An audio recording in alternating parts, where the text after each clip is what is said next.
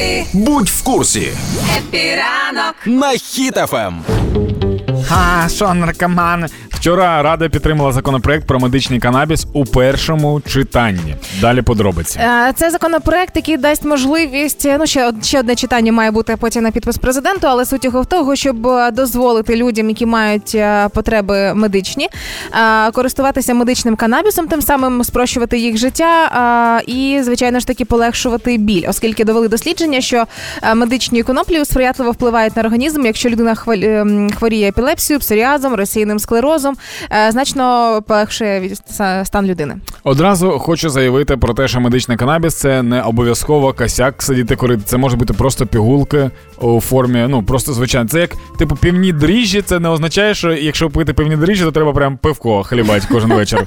По-перше, а по-друге, е, медичний канабіс це не той канабіс, до якого ми звикли в стереотипах і біля під'їздів з пацанами. Тому це зовсім інша Да, історія. Це дуже дуже різна штука. Ем, кому він треба? Він треба зараз дуже багатьом бути, тому що він лікує дуже багато моментів, які пов'язані з нервовою системою, з напругою. Це такі, як ПТСР. Він лікує. В тому числі так. Е, Є безліч відео, де й люди З Паркінсоном? З, з Паркінсоном, да. І після того, як вони, ну це просто експеримент, як вони покурили е, траву, то в них одразу припиняється Паркінсон. А медичний канабіс це канабіс без типу всяких оцих от негативних типу наслідків. Тобто ні- ніхто не буде накуреним. Просто люди будуть приймати, і в них не будуть трястися руки. От і все.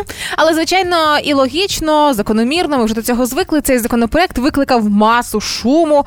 Е, Хоча навіть і президент наголошував на тому, що треба зробити якісь європейські кроки в цьому напрямку. Так, але наскільки Росія любить е, постійно наголошувати на тому, що у нас тут всі наркомани, і президент Ага. теж наркоман, то звичайно заява Зеленського про те, що необхідне е, таке регулювання да, ага. закону, воно там викликало масу. Ну там просто була роздолія. Он сказав, сказав про наркотики.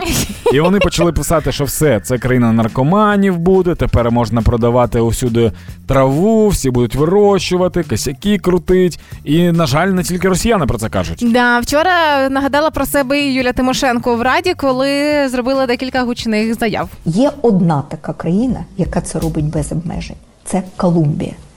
Так у нас що? Буде європейська Колумбія замість України? Це супер. По-перше, є не одна така країна, яка це робить без обмежень. І Колумбія зовсім не на канабісі Ну, власне, да. Але я подумала до слова, якщо ем, ми починаємо настільки прискіпуватися до медичного канабісу, то чи легалізована в Україні черешня? Давайте Мгм. подумаємо. Тому що кожного літа я спостерігаю ці самі передози, і потрібно виносити на голосування законопроект про регулювання черешні. Ну Да. з такою логікою. І ціни, які даруть за черешню Ага, зараз. мгм. І це Дорожче, тільки, ніж наркотики. тільки раз, раз на рік, типу, а потім Ага. що робити? А деякі магазини і взимку продають, але там Конечно. по тисячі, по дві. Ну коротше, це, по-перше, тільки перше читання, буде ще. Е, закон ще не прийняли прям цей. І ще буде... недоопрацьований. Да, буде багато там правок е, таким чином, щоб дійсно не було такої ситуації, що типу е, люди можуть просто курити, а медицина просто як привід. Тому все буде окей. Е, Тому Юлії Володимирівні не треба переживати, а треба задуматися про кар'єру співака. косяк, тому що на кожному полі Пропало все. Капіранку. можна буде крутити косяк.